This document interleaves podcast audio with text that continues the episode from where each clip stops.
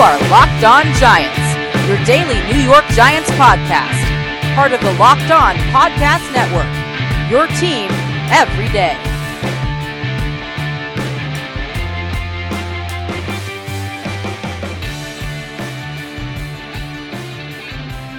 Hello, New York Giant fans. Welcome to another edition of Locked On Giants, part of the Locked On Podcast family, your team every day. You're with Patricia Traina. I cover your New York Giants for a variety of places. Follow me on Twitter at Patricia underscore Traina, where you can see links to all my work.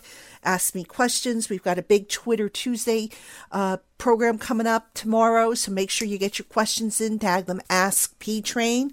And for today's show, we have on the line Emory Hunt of Football Game Plan. He's a favorite of yours. You guys have told me that you love having him on. I love having him on.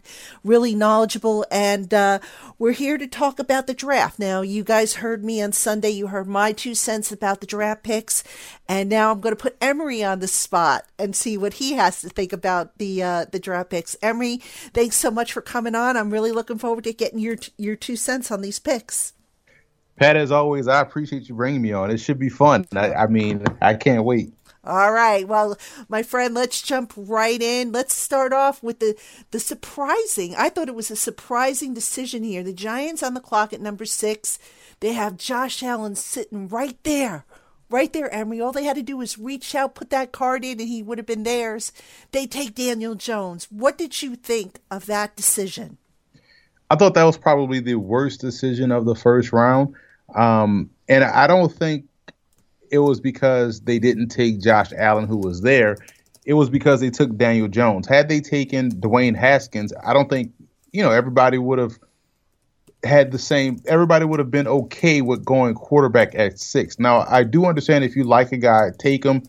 You know, you don't want to game the, the draft and try to wait until you know pick 17 to take your quarterback. If you like a quarterback, take a quarterback. That just so happened they liked the wrong one, or or one that isn't as talented as Dwayne Haskins. And and I think that's what's causing the big uproar. Is not the fact that they didn't take John, uh, Josh Allen, is the fact they took Daniel Jones over Josh Allen or Daniel Jones over Dwayne Haskins. That's been the biggest hiccup. I think after that pick, um, the Giants really did well. It's just everyone is still focused on pick six, and it was a big one. And I think that really tarnished what in people's eyes what they see of this draft because outside of that pick, they had a really good draft. Yeah, I, I thought that, you know, overall, Emory, if I had to give this draft a grade, and I'm not a big fan of giving the drafts grades this early without seeing the guys, but I think based on, you know, the talent they assembled, the value they got, you're talking about a B plus at least on this draft. But, you know, sticking with the Daniel Jones pick for a moment here, you know, he is the quarterback moving forward you know, you did, I know you did a lot of work on the quarterbacks. I know you felt that Haskins was the best of the bunch. What are the Giants getting in Daniel Jones? If I had to give a, a ceiling floor type of, of, of range, his ceiling is Ryan Tannehill to me. His floor is sort of Blake Bortles esque. Um, good athlete, can make some good decisions. He's streaky, uh, he can get himself out of a jam, but he does have an injury injury history. He's not as consistently accurate with the football and, and puts the ball in harm's way. If he was that dude at Duke, Duke would have won a lot more games. And people are quick to say, "Oh, he didn't have a lot of weapons. He didn't have this." Duke is a Power Five team in the ACC. They have some talent. Sometimes you just have to supersede what's out there. Every quarterback has drops. Every quarterback has offensive line issues, but he has the talent to, to get out of that because he's a, a tremendous athlete. He just wasn't as good. And when you look at his talent juxtaposed to uh, over the course of the, his time there, it just kind of was more of the same. He didn't get better every year. He actually kind of stayed the same, and in some cases, he got worse. So I think at best, he can be a Ryan Tannehill type, and we saw Ryan Tannehill just consistently go seven and nine, eight and eight throughout the course of his time in Miami till eventually enough to where they ran him out of town.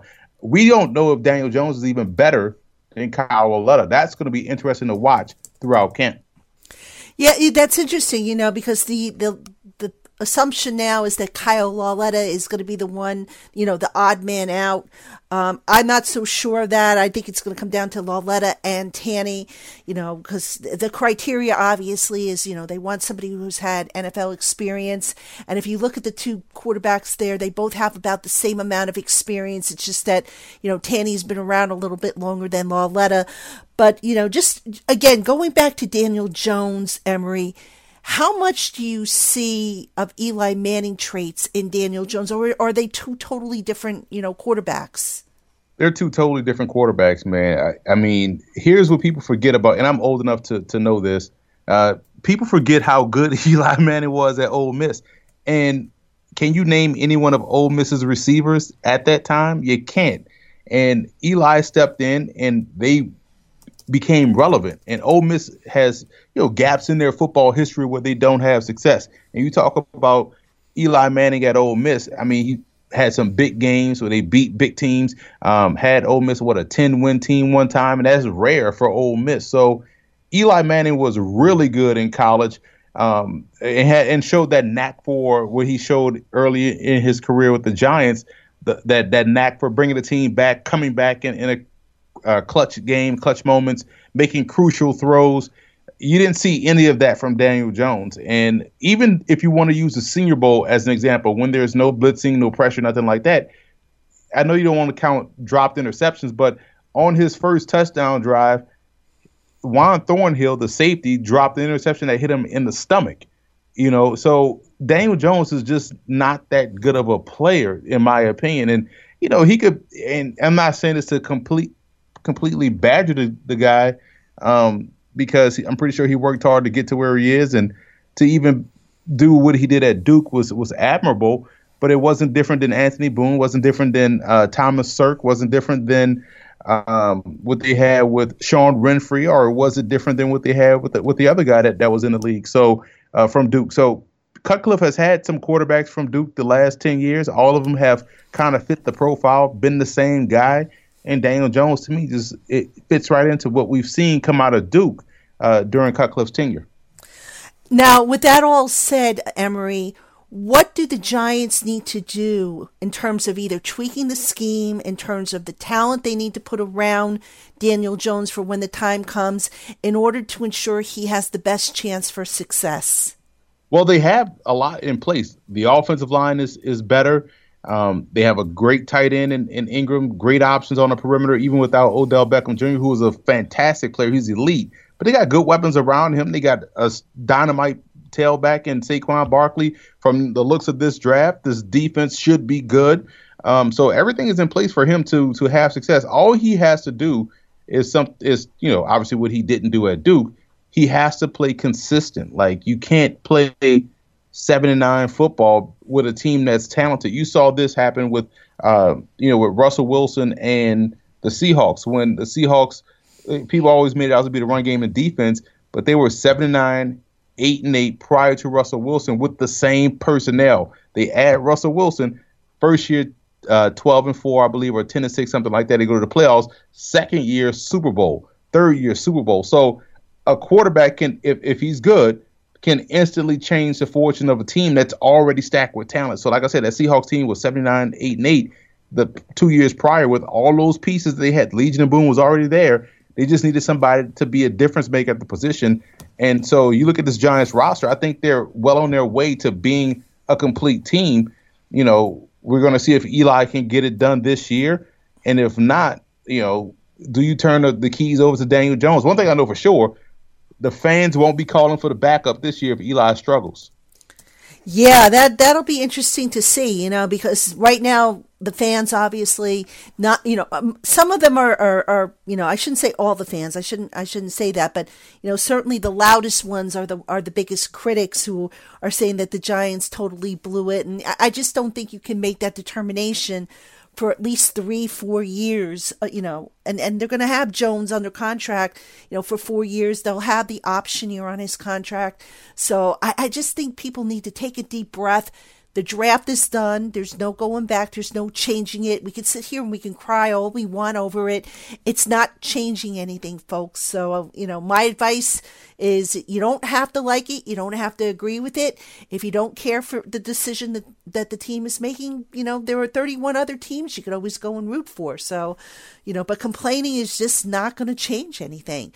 Now, Emory, let's let's look at the other two um, first round picks: Dexter Lawrence, who they got at number 17 overall, and then DeAndre Baker, the cornerback out of Georgia, who they traded up to get um, number 30 overall. They traded their second pick, and uh, I believe that they also traded away. Um, I want to say what was it? Second pick, a fourth pick, and, and I think a fifth, one of their fifths. So, what did you think of those two picks? I actually like the players, man. Dexter Lawrence was my number one nose tackle prospect in this class, and people viewed him as just a, a run stuffer, but I think that's what he was asked to do at Clemson. He made a lot of the things go for these other guys along the defensive line uh, that were able to get drafted in the first round. I think he does have ability to pressure the pocket because he's so strong at the point of attack, and that's one underrated part of his game that I think we're going to see a lot of this year. And when we were at the, the pre-draft presser, and I asked a question, if you remember, about his battery and how you have to be strong right down the middle. And when Gettleman answered the question, he talked about the safety, he talked about the inside backer, he skipped over defensive tackle, and then went to you know Saquon Barkley and, and quarterback. Um, that's why I knew he was going to go defensive tackle. They knew they didn't have a guy right then and there that could be a foundation piece in their in the middle of their defense. Lawrence makes a ton of sense, made a ton of sense. And DeAndre Baker, we we knew this going in. I actually tweeted this out. I was like, after that presser, I said, don't be shocked if the Giants come away with three first round picks or find a way to get back into the first round because of what Gettleman said at that presser and talked about how he's never traded down or never traded up. He's been tra- he's traded down before, but never traded up. And it, he just had a certain way he said it that led me to believe that he was going to trade up in this draft. And he went and went ahead and got DeAndre Baker. Now, some people wanted Greedy Williams. But it, it's all about whether you have a guy on your board. And what I like about Baker is that he has ball skills. You, he doesn't miss opportunities to take the ball away. That's huge. Gets the ball back to your offense and allows you to close out games. So I actually like the the other two first round picks the Giants had on Thursday. Um, it's interesting, Emory, because Lawrence, um, you know, a defensive tackle. Um, I said leading up to the draft that I felt that the Giants were going to go for a player who could push the pocket in the middle. And I, and I think back to, you know, last year, how many times did, you know, maybe they got some pressure on the edges, but the quarterback was able to squirt up through the middle because there wasn't a push on the pocket. And, you know, Gettleman pretty much confirmed what I, what I, you know, was thinking going into the draft. Um, you know, I like that pick. Uh, you know, right now people, you know, the knock on him is that he's a two down player. I don't know if eventually he's going to develop into a, you know, a, a, three down player, but I like the fact that they have a big body in there. I'm just curious to see though how they stack up that defensive line. Um, you know, with Tomlinson and B.J. Hill, who remember they moved into supposedly the correct positions after they traded Snacks. Yeah, I mean that's one way. That's one way to look at it. I also look at how, you know, you, you can't go wrong when you're adding beef up front, and and those type of guys. I think, especially when you're looking at, let's say Dexter Lawrence. Lawrence is your your quintessential nose tackle with quickness. Tomlinson can play a, a five, and we saw Hill do a great job of applying pressure himself uh, in that defense. So I think all three kind of can can play at the same time um, you, you get a lot back of what you lost when you lose Snacks Harrison with with Lawrence. So I think this was a good move by the Giants. I, I will be interested to see how both he and Tomlinson pair together. You saw how good they were when Tomlinson was next to Snacks on that defensive line. They were really good, especially when they also had Hankins too. Uh, so I think getting Lawrence back in, the, getting Lawrence in the fold, just kind of helps strengthen them along the, the front, uh, the front wall, the, the front three which then allows them to work on the second level, which is why you saw Shane Ximines uh, go in, in, round three uh, to the Giants. Yeah, I, th- I think you know, and you know, with the cornerback, uh, just just to flip over to the cornerback for a se- for a second, Emory. You know, three cornerbacks, or I actually say defensive backs, because um, Ballentine uh, is actually, I think, a, a, a multi-purpose guy, uh, the the sixth round pick, who unfortunately uh, today uh, or last night, I should say, as we record this, was the victim of a of, of a shooting. Um, he is expected, by the way, to to survive the shooting. Unfortunately, his teammate and his good friend um, Dwayne Clemens, I think it was. I think you know. I, I think he. Uh, I think that was the young man's name. Unfortunately, he lost his life. So condolences out to the Washburn community. Um, for, for their you know for the tragic loss of, of Clemens and also you know best wishes to Ballentine to uh, make a speedy recovery. But anyway, to, to get back on point, cornerback they went for three cornerbacks or defensive backs in this draft. Did that surprise you at all? Not at all, man. That's one in my mock draft. I think I gave them three defensive backs. Uh, I think I gave them a safety and two corners because they were r- really thin in, in that regard and the guys they brought in were again it's a, a similar thing, which I love. Uh, Jabril Peppers, ball skills. DeAndre Baker, ball skills. Julian Love, ball skills. Ballentine, ball skills, and the fact that Ballentine also has you has um, special teams value as a returnman. So there's another added benefit for the Giants on the back end. Like you talked about, he's going to probably be a safety hybrid corner. Uh, so that gives you a little bit of something that they lack when um, Dominique Rodgers-Cromartie left the building. So love what they did in the secondary. I think the secondary went from a weakness. I know you're counting a lot on rookies, but I think the secondary went from a weakness to a strength on his on his football team. Yeah, I agree with you, Emory. Let's take our first break here. When we come back, we've got a few more uh, guys we've got to talk about. So we'll be right back, folks.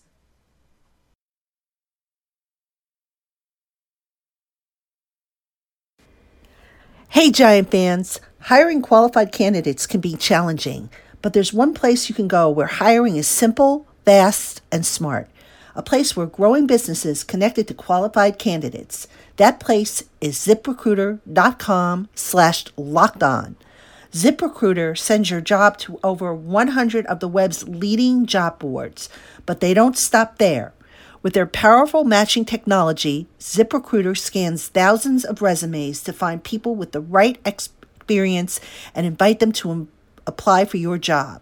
As applications come in, ZipRecruiter analyzes each one and spotlights the top candidates so you never miss a great match. ZipRecruiter is so effective that 80% of the employers who post on ZipRecruiter get a quality candidate through their site within the first day. And right now, listeners can try ZipRecruiter for free at this exclusive web address, ziprecruiter.com slash locked on. That's ziprecruiter.com slash L-O-C-K-E-D-O-N. ziprecruiter.com slash locked on. ZipRecruiter, the smartest way to hire. Welcome back to Locked On Giants, part of the Locked On Podcast family, your team every day. You're with Patricia Traina and special guest Emory Hunt of Football Game Plan. You guys love him. I love him. Brings a wealth of knowledge to the program every time he's on, and I'm so glad to have him on to talk about the Giants class of 2019. And Emory, we started to talk a little bit about uh, the, the later round picks, uh, day two, day three. Let so let's you know jump into that. You know, you mentioned at the top of the program, um, uh, Oshane Ximines. Uh, he was chosen. Uh, 30, uh, third round, 95 overall. Julian Love, a cornerback out of Notre Dame, chosen in the fourth round, number 108 overall. Your thoughts on those two guys? Ximines is, uh, you know, he reminds me a lot of, of what they have already in Lorenzo Carter. Long, lanky, athletic uh, edge rusher that that has power, very underrated power. And Ximines has worked with, um, you know, Chuck Smith, who's a fantastic defensive line coach and uh, pass rushing technician. So I know he's going to get Ximines' hands right. He's going to get him right to where he's going to hit the ground running. And I so I, I liken his game to Lorenzo Carter. Both guys are edge setters that can really stop the run. And Ximines is probably a little bit more of an advanced pass rusher than Carter, but you add both guys together and you have a really solid foundation on the edge. And Love, like I said before, he was actually my number two corner. I, I break down corners in boundary, field side, and uh, slot corners, and he was my number two boundary corner because of how well he's able to press, because of his instincts and ball skills. And again, when you have cornerbacks that that have just as good of a chance to catch the ball as a receiver, that makes you very dangerous because now as a quarterback, you have to be consistently accurate and your placement has to be on point. Otherwise, it's going to go back the other way. Love is a guy that can definitely take the ball away. I'm a big fan of what he brings to the table. So those two guys to me are were really good picks um, for the Giants. And what about um, the inside linebacker they got from Wisconsin, Ryan Connelly? Now, they're, they're, if we're breaking down these picks and guys who I think would qualify as head scratchers for me, um, and and I, I I feel bad saying this because you got to see them on the field, you got to see them practice, but when I read the scouting reports and when I started to do my film on Connelly, I, for some reason I saw Nate Stupar version two. Maybe I'm being a little too harsh on the guy. I don't know. Maybe I'm not being fair to either man. But what did you think of that pick? Special teams pick. I, I honestly thought you know this is a depth pick, a guy that's gonna either push Stupar out or he'll be a practice squad candidate. I, I just don't on film. There were there wasn't a lot of eye popping wow plays, in my opinion. You know, plays where you say, okay, this guy is a thumper. He can he can easily step in. Um, I felt like there were other guys on the board at that position that they could have gone with, but I think Connelly is probably Connelly is going to be a uh, special teamer. Yeah, that was a pick that you know I, am not going to say was a head scratcher for me, but you know when I started looking at the film memory, I, I got to be honest with you, uh, I I was like uh, I'm not sure what this kid's going to bring to the table yet, but you know, maybe you know, maybe he challenges B.J. Goodson. I, I you know, and and speaking of Goodson, I mean, I don't think Connelly necessarily is going to challenge Ogletree for the, for a starting job, but could this kid potentially challenge and push out Goodson? And if if so, where do you see the differences in their style of games? Goodson is a much more instinctive backer, uh, very good versus the run, good in coverage. Connelly has a long way to go to even to, in my opinion, to get in that conversation. I think Goodson, as long as he can stay healthy, is going to be fine in the middle. That's the biggest thing. Has to stay healthy. Mm, exactly. I mean, and if not, uh, they also have Ty Ty Davis. I think plays in the middle too for them. Is is one of those off ball linebackers. I mean, where does he factor in into the equation?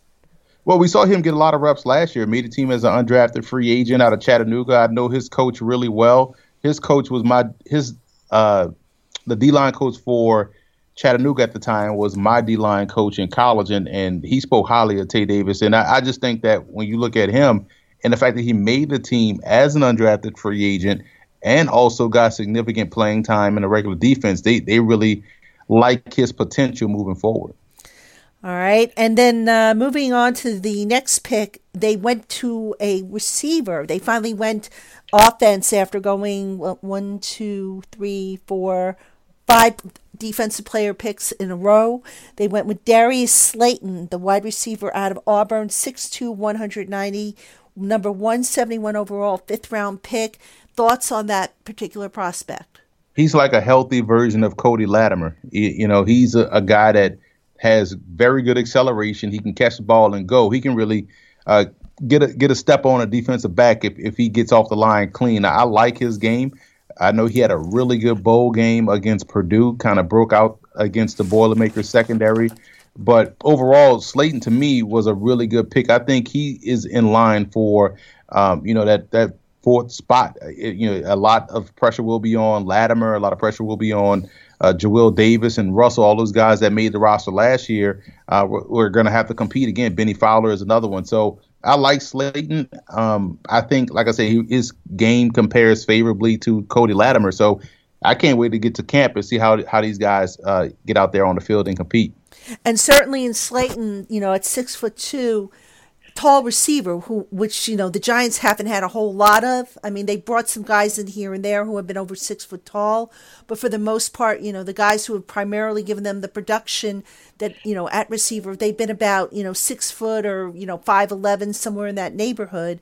Um, from from a technical standpoint. Um, Emory, can you just tell the people what how much of a difference it means for a receiver to have an extra inch or two of height in terms of the passing game and the advantages that gives a quarterback? Well, Theo, you know, let's say you want to say on paper it looks like okay, six two tall, he can go up and get the ball. But you know me, I, I'm I'm a big proponent of size not being a skill because you have some six two guys that play like they're five eight, and then you could have some five eight guys that play like they're six two. So I do think Slayton plays his height, which is good because now if you're a quarterback, you can put the ball in in a certain area and know your guy's going to go up and, and, get it. So it helps when you have the uh, the want to and the, the, effort level of, of a guy that, that, that wants to go and get the football, that attacks the football at his highest point consistently. And I think Slayton does that, uh, regardless if he was six two or, or five two. He he he has the right attitude to go up and make a play. All right. And then in terms of, um, you know, also, like you said, the, against the coverage, a lot of the corners, especially if these guys become like slot corners, um, a lot of times the slot cornerbacks are usually kind of on the smaller side, the 5'10s, 5'11s. You very rarely see those tall slot corners, so certainly you can get an advantage there. If there's one thing about Slayton's film that I've seen so far, Emory, tell me if you agree or disagree, is he, he does a really good job taking the top off of the defense, but those intermediate routes just are just sometimes painful to watch. Well, yeah, it, it takes for guys. That's the other. That's another type of um, not a benefit, but almost like a liability for a taller player. You you can't really gear down and get in and out of your breaks as quick as a shorter guy just by simple physics. Like your center of gravity is higher. So that's an area where he's going to have to work on, especially coming out that Auburn offense.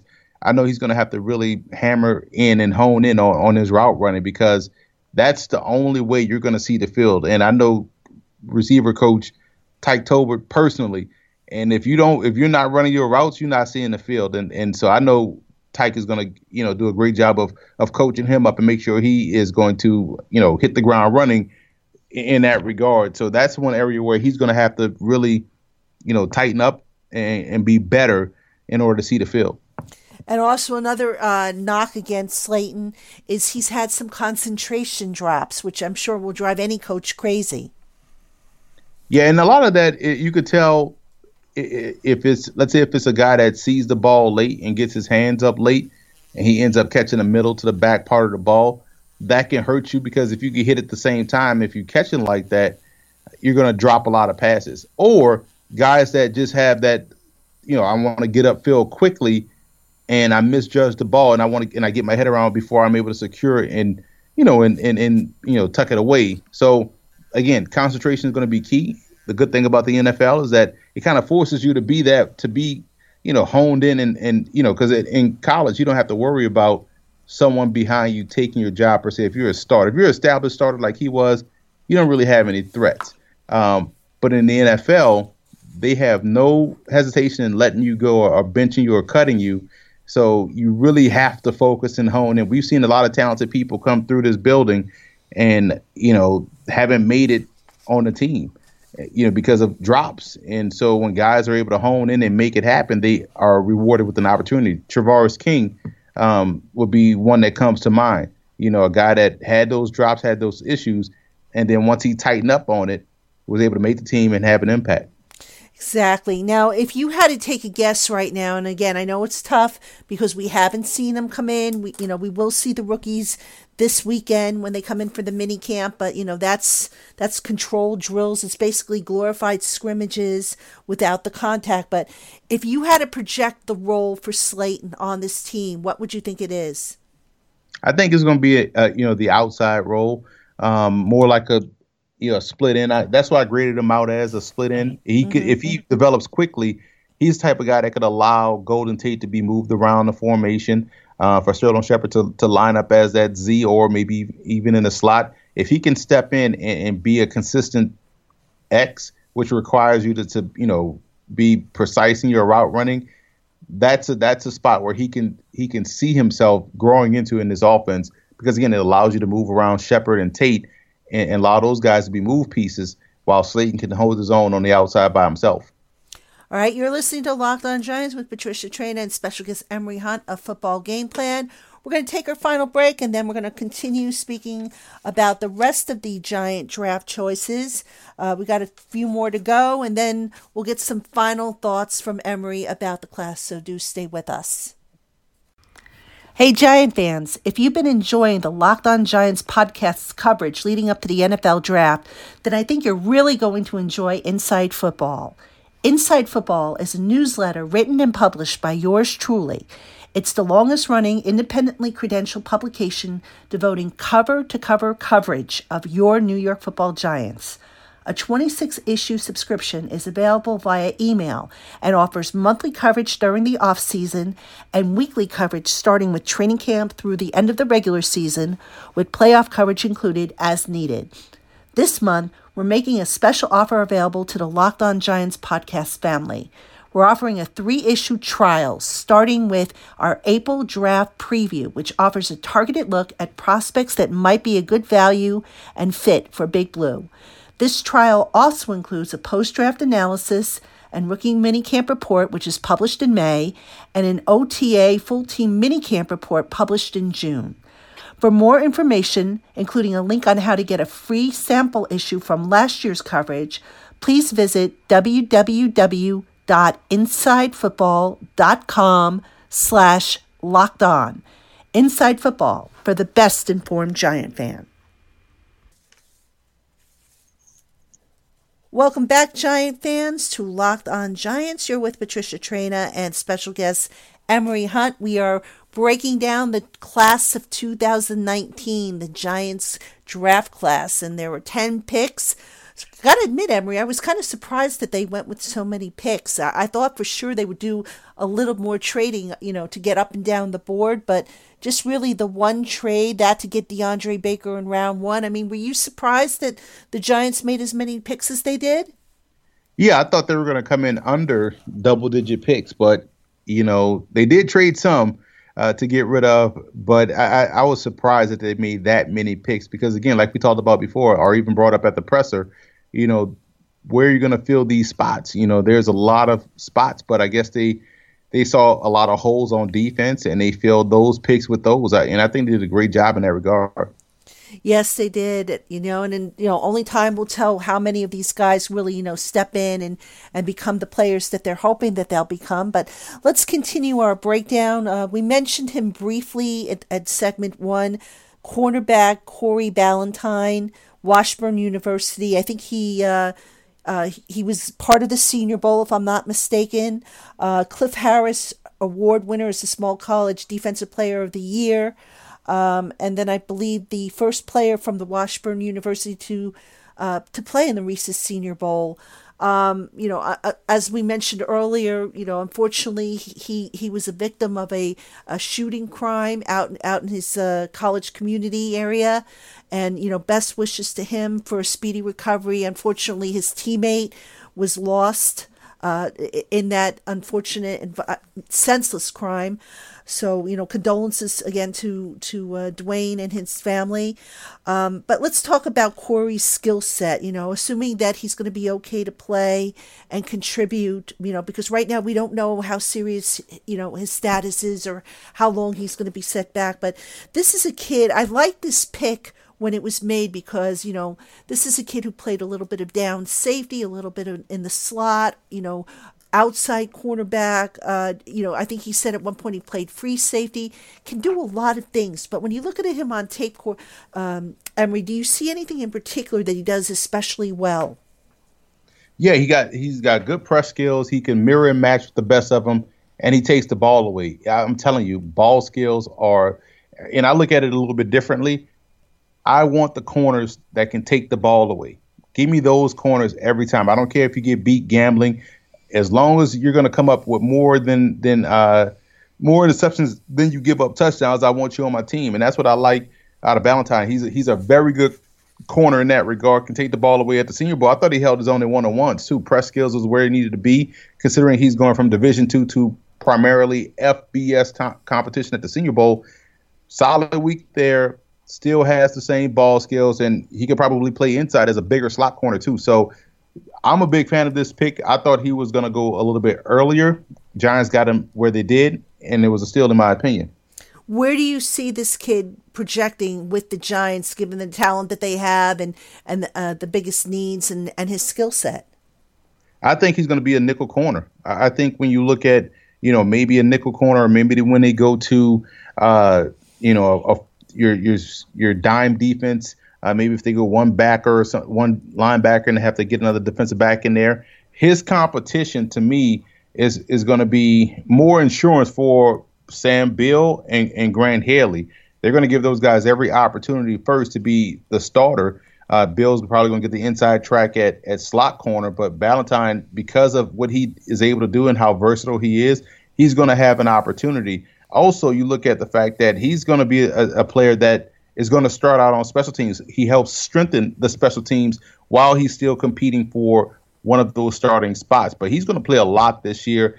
I believe because of attrition and because of how talented talented he is, it's gonna be hard to keep him off the field.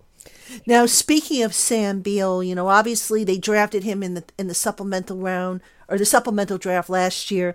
You know, he didn't he didn't get much of an opportunity to show what he's capable of doing. I'm sure you studied him on film before, you know, he came out in the supplemental draft. Emory, where would Sam Beal fit into this equation, especially given all the corners that they've added? Um, he would have been a he to me. He was going to be a third round pick, a third round type talent, which is where he ended up going to supplemental draft. Uh, injury concern is is is one. So, but if he's healthy, I do think he's going to have the inside track at slot corner. And w- the worst thing that happened for him was missing all of this past season because you gave a guy like Grant Haley, who was a tremendous slot corner, uh, guy had a real good grade on coming out of Penn State, an opportunity to make the team, but also contribute. And now he's become a guy that you're like, man, we we really need Grant Haley out there. He's a pretty good corner, good player. Um, so I think Beal has has to show a lot this year. I think that's why they went heavy on corner in the draft. They wanted to build the depth, but they also want to make sure have insurance if Beal can't get back to the form he showed at Mississippi State. But where do you see um, you know, obviously Jackrabbit's going to probably be one of the starting outside cornerbacks. You've just said that you, you project Corey Ballentine to to maybe be the slot cornerback. So who becomes that other outside cornerback? Is it going to be Beal or do you see maybe DeAndre Baker beating him out? And if so, can you just kind of assess where Baker or you know, or if if you feel Beal's the guy who has the advantage and why?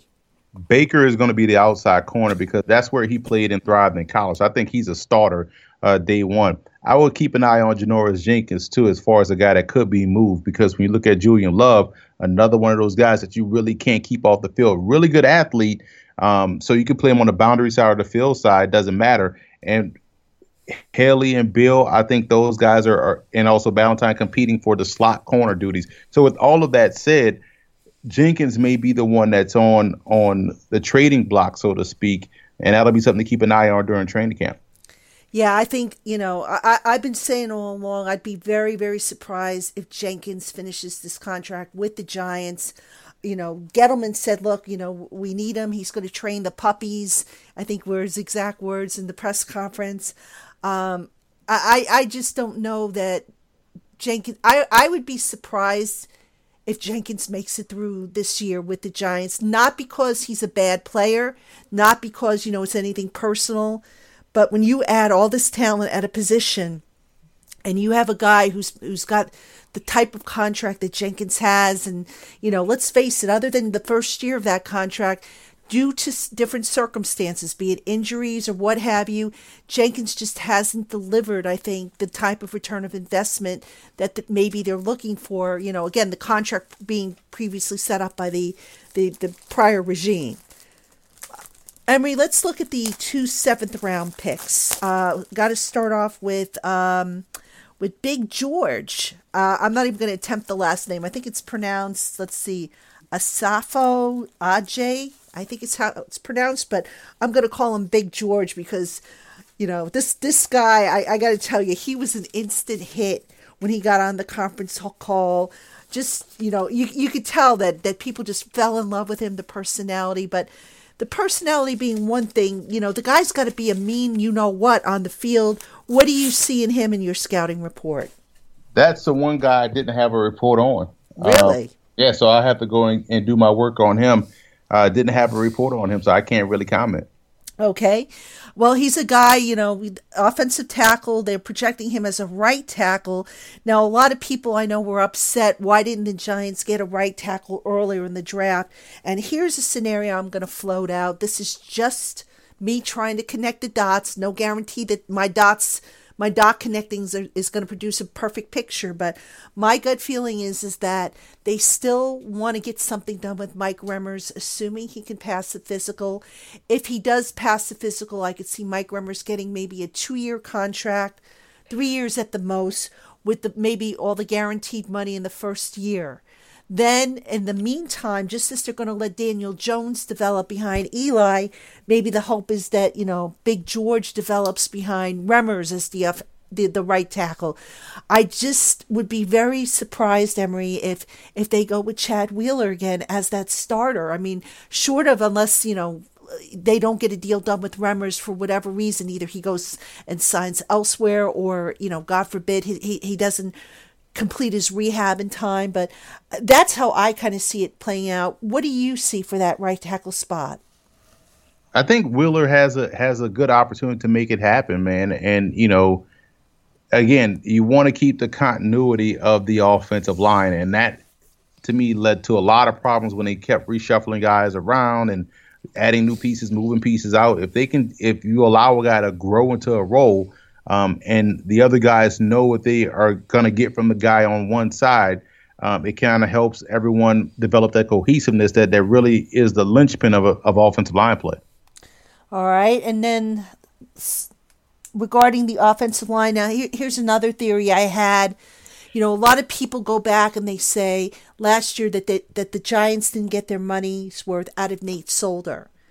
And let's be real, folks. Very rarely does a team get their money's worth out of uh, out of a high price free agent. I mean, there's a reason why these guys get a lot of money. It's because a team gets desperate and they're willing to throw a few extra bucks than maybe they ordinarily would throw at them.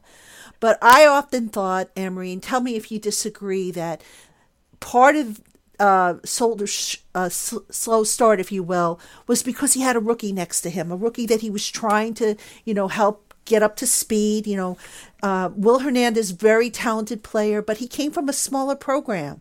You know, the competition wasn't like a Notre Dame or, you know, a Big 12 or whatever. Um, it was a smaller program. And I just got the impression that Solder helped him, you know, in the beginning. And then once Hernandez got up to speed, he was able to kind of focus more on his own work and not worry as much about the kid. On the right side of the offensive line, that's, you know, I, I thought there might be a similar scenario where they're bringing in Zeitler, who's, you know, we know is a pretty good guard. Now they put a youngster next to him and they, they expect the same. But now you have the other, you know, advantage of, or the disadvantage, if you will, Zeitler needing to get to know the, the scheme, you know, kind of get acclimated himself because I believe the Cleveland offensive line played a different scheme than what the Giants play. I mean, do you see that kind of all factoring into the mix regarding how they might go with, with the decision? I think they'll be fine, man. I, I, really do. Zeitler is a good player, and good players are going to be good regardless. And I do think because he's next to now a guy in Wheeler who has game experience in the NFL, it's going to make that transition a lot easier. I'd be more worried about Halapio at the center position being being able to remain healthy. That's going to be big for for the entire offensive front. I'm not so sure. You know, look, I like Jon Halapio. Um, I'm not so sure though he's going to be the starter. I, I just get the impression that they're going to go with Spencer Pulley at that center spot. And and that would be a decision that wouldn't be a bad one if they can't trust him to be out there. And again, you, your guard center guard has to be strong. And right now, they're good with Zeitler and Hernandez. Center is still a big question mark, and we'll see how that works out uh, throughout camp. Yeah, it's going to be a big key because look, whether it's Manning, whether it's Jones, they've got to make sure that that offensive line is fortified and that they are doing what they need to do because too often it, it, was just inconsistent to play. They did settle down towards the second half of the of, of the season last year, but the beginning of the season, boy, that was rough. I mean, Eli Manning getting sacked as many times in the first eight games as he had the prior year. That was just really, really hard to, to swallow, in my opinion. Final guy, um, want to talk about from the draft class. Now, this is a pick I wasn't overly crazy about, Emory, because, you know, you look at the tape and and you see the skills, you see the size and all the, the, you know the measurables and whatnot, but the production just seemed to lack. That is nose tackle Chris Slayton out of Syracuse. What did you see when you studied him? A, a depth guy. You know, to me, he was he was he was the type of player that fit in. Um, wasn't the wasn't the type to stand out per se. And just to give a little bit perspective, looking at my grades here, I graded this year 40, 40, oh, I'm sorry, 53 defensive tackles. And I also graded 15 nose tackles. Lawrence was my number one nose tackle. Um, and Slayton was my number 37 defensive tackle. So, you know, depth guy, in my opinion, one that is going to be a spot player uh, in the NFL. I wonder if he's going to be able to beat out Pierre Olsen. I would think that would be his primary uh, competition for a spot. And also, one thing that we don't have right now is the official undrafted free agent list because there always are a few gems. That could also be a, a you know answer for center, could be an answer for right tackle, could be an answer for uh, defensive line. We could even see someone be an answer at, at linebacker. Depends on who they bring in um, once we get that list. Yeah, very true. And we won't get that list probably until uh, we show up for the media coverage of the, the rookie minicamp on Friday. Emory, uh, regarding the cornerbacks, before I ask you, you know, your overall opinion on this class, I just want to go back to something that I had seen on Twitter today. Uh, it was an opinion that I strongly disagree with. I want to get your take on it. Someone opined that the Giants didn't help their pass rush as much as they thought they would. And my counter to that was is I think they did help the pass rush, just not in the traditional way. In other words, no, they didn't add an edge rusher. But what they did was, you know, by adding Lawrence to get push up the middle and getting corners who can cover and hold that coverage and potentially, you know, force a quarterback to hold onto the ball a little bit longer, thus creating a, a coverage sack, which we really didn't see a whole lot of last year on the Giants that they did help the pass rush. Do you agree? Yeah, and you have to look at a lot of fans don't understand um, their roster. You know, you you have to look. Let's look at a guy like Avery Moss who had to make a move from defensive end to outside linebacker, and that took a year of learning and getting acclimated. But when you go back to Avery Moss in college at Youngstown State, tremendous pass rusher. That could be an answer. They bring in Markus Golden if he's healthy. That's an answer. Ximines, answer. Lorenzo Carter wasn't asked to do much as a pass rusher at, at Georgia. Now he's a year into this system, and that's another opportunity for him to showcase his pass rushing skills. So, and the way you can help that out is by creating double teams up front, because you're gonna by forcing double teams, you're gonna create a one-on-one matchup with somebody. So you have a guy that commands a double team in Dexter Lawrence. That means one of these guys, Kareem Martin, Lorenzo Carter, Markus Golden, Ximines, Moss, will have to beat one on one. If you can't beat one on one in the NFL, you shouldn't be in the NFL. So by them getting better with their defensive line, it, like you mentioned, it by as a byproduct is going to help them get better at rushing the passer and also again uh, the the extra cornerbacks being able to cover guys, not let these receivers down the field get open. That was a big problem last year as well. You know, not so much with with Jenkins, but you know, you saw it unfortunately with Eli Apple in the beginning. You saw it with a few other guys as as the season unfolded, and that's the big thing because look if a quarterback can get the ball out of his hands quickly, and let's face it, oftentimes op- opponents were able to do that. You know, it was a three step drop, and then boom, the ball was out before, often before a lot of the defensive, you know, front was able to get out of their their stance and, and, and into their blocks. So if you can force that quarterback to hold that ball a little bit quicker, and that's what you know that's that's where the defensive you know the back end of that defense comes into so i definitely think you know they they improved the defensive rush, at least on paper.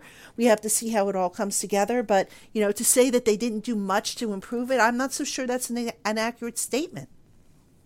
Yeah, again, you got to look at who you have on a roster, how the roster is constructed, and what they're going to ask guys to do, and especially if guys have been in the system now for multiple years, they they, they could surprise some out there and, and, and get exactly what you're you're expecting them to do uh, within your defense. All right, Emory. Now I'm gonna do. We're gonna close out with a little exercise, which I hope you find fun.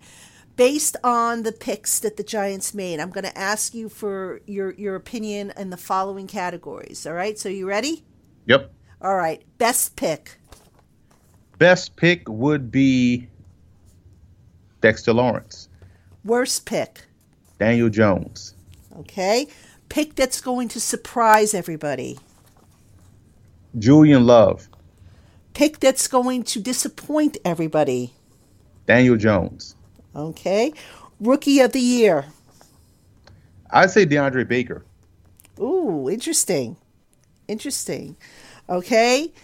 Pick unlikely, or uh, and you can go with multiple picks here if you have them. Picks unlikely to make the 53 man roster. I would go with Ryan Connelly and Chris Slayton.